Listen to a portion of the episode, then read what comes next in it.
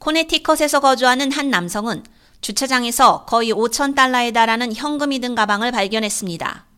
그는 복권에 당첨된 것이나 마찬가지라고 생각하며 돈가방을 집으로 가져갔습니다.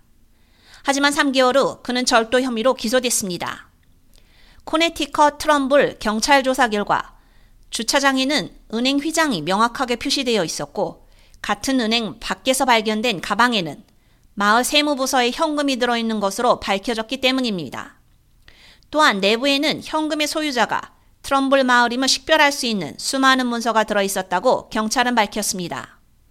하지만 돈가방을 가져간 로버트 위딩턴이라는 남성은 자신이 돈을 훔치지 않았다며 가방 안에서 주인이 누구인지 나타내는 어떤 것도 발견하지 못했다고 주장했습니다.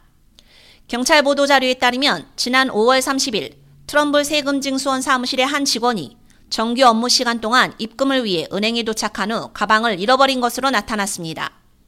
그 후 몇 달 동안 형사들은 수색영장을 발부받고 지역 사업체의 여러 감시 비디오를 검토하고 수많은 인터뷰를 실시한 후 가방이 실수로 은행 밖 주차장에 떨어졌고 위딩턴이 그것을 가져갔다는 사실을 알게 됐습니다.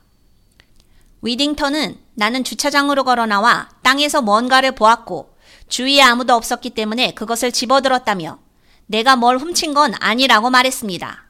경찰이 위딩턴을 인터뷰했을 때 그는 그가 그날 은행에 있었고 가방을 가져간 것을 인정했지만 가방을 정당한 소유자에게 돌려줄 의무가 없다고 믿는다고 밝혔습니다.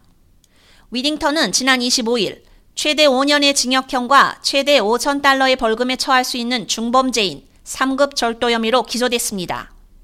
그는 9월 5일 법정에 출두한다는 약속으로 풀려났습니다. 개훈련 사업을 운영하고 있는 위딩턴은 자신은 범죄 기록이 없으며 그의 고객들은 그의 성실성을 보증할 수 있다고 항변했습니다. 위딩턴이 자금을 상환했는지 여부는 불분명하며 그와 경찰 모두 공개적으로 언급하지 않았습니다. 키레디오 유지연입니다.